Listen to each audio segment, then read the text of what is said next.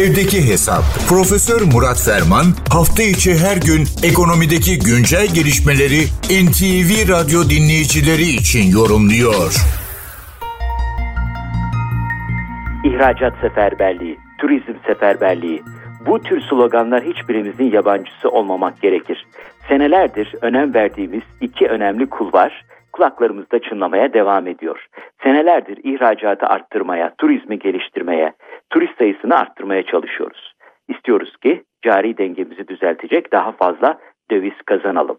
An itibariyle kabaca ihracat gelirlerinin %20'sinin hemen altında turizm geliri elde ediyoruz. Turizmle ilgili konuşmalarımız, turizmle ilgili girişimlerimiz hız kesmeden devam ediyor.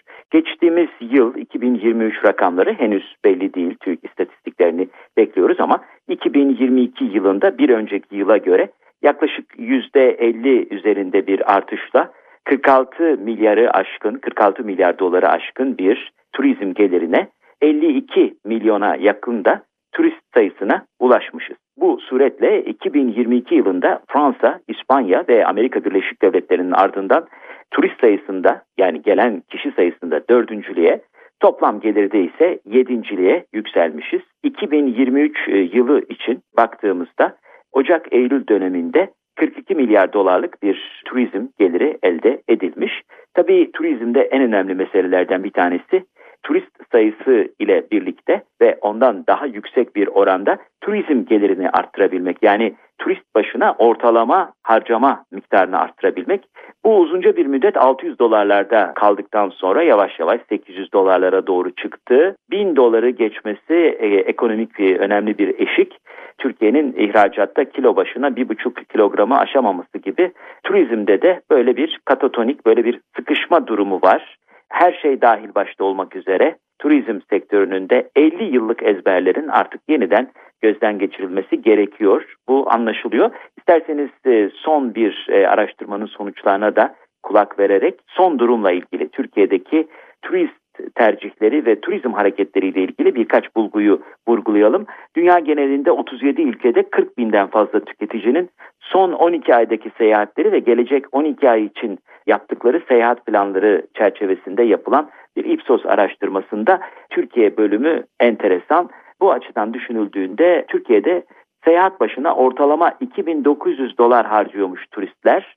Gelenlerin %40'ı da 12 ay içerisinde tekrar ülkemize gelmek istiyorlarmış. Konaklama tercihleri açısından bakıldığında yabancı turistler genellikle Türkiye'de ortalama 11 gece konaklıyor. Bu daha evvelki araştırmalarda 6-7 geceydi. Güzel bir gelişme. Güvenlik, temizlik ve konum ülkemizi ziyaret eden turistler için konaklamada temel kriterler.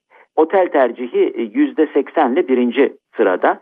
Turistlerin %29'u her şey dahil %21'i kısmi paketleri tercih ederken %50'si de kendi rezervasyonunu kendisi yapmayı tercih ediyor. Arkadaş veya aile önerilerinin Türkiye'ye seyahat edenler için önemli bir referans kaynağı olduğunu görüyoruz.